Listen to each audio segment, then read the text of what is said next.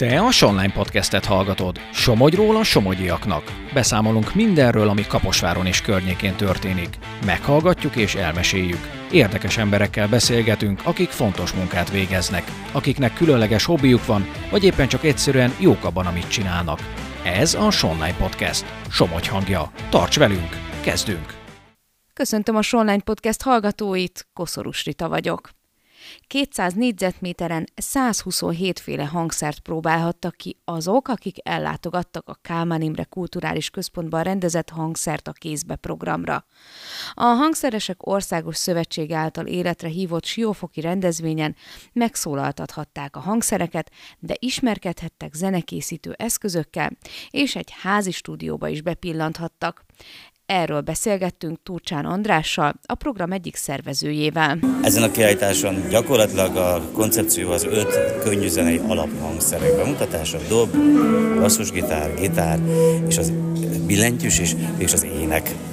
És ezen kívül ebből mindegyik képviselteti magát, tehát van dobstandunk, ahol elektromos dobokat lehet kipróbálni, gitárstandunk, ahol gitárokat, elektromos és akusztikusokat, basszusgitárokat, van a keyboardos standunk, ahol billentyűs hangszereket, és van egy házi stúdiós standunk, ahol énekelni lehet, mint hogyha egy kis stúdióban lenni.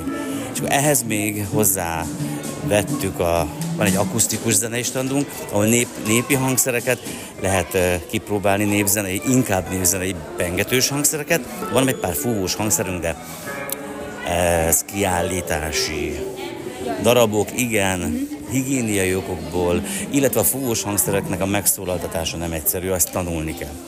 Illetve van elektronikus zenei standunk, ahol olyan modern kütyüket lehet kipróbálni a srácoknak, amelyek tényleg a mai elektronikus zenében használatosak, azok a hangszínek vannak benne, olyan típusú hangzása van, amit ha valaki az elektrózenét szereti, az elektronikus zenét szereti, akkor abban megtalálja.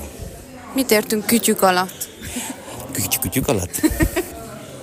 hát ez most hogy Azért hív, most azért hívtam kütyűnek, mert Igen. ha némelyikre ránézzünk, akkor az nem hagyományos értelemben vett hangszer, tehát nincs rá rajta mondjuk billentyű, ezek tekergető gombok vannak rajta, úgynevezett kis ütőpadok, kis touchpadok, amiket ütögetni kell, vagy egy kijelző, amin az ujjunkat kell mozgatni.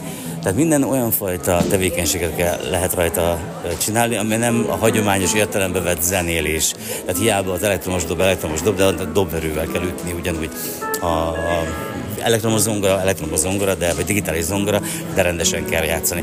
És vannak olyan elektronikus zenei kütyük, amivel, illetve DJ felszerelések, amelyekkel remixelni lehet, mixeket készíteni. Ez is ma már muszáj, hogy a gyerekek felé úgy kommunikáljuk, hogy ezek is hangszerek. Ezekről megoszlanak a vélemények, hogy ez igen vagy nem, de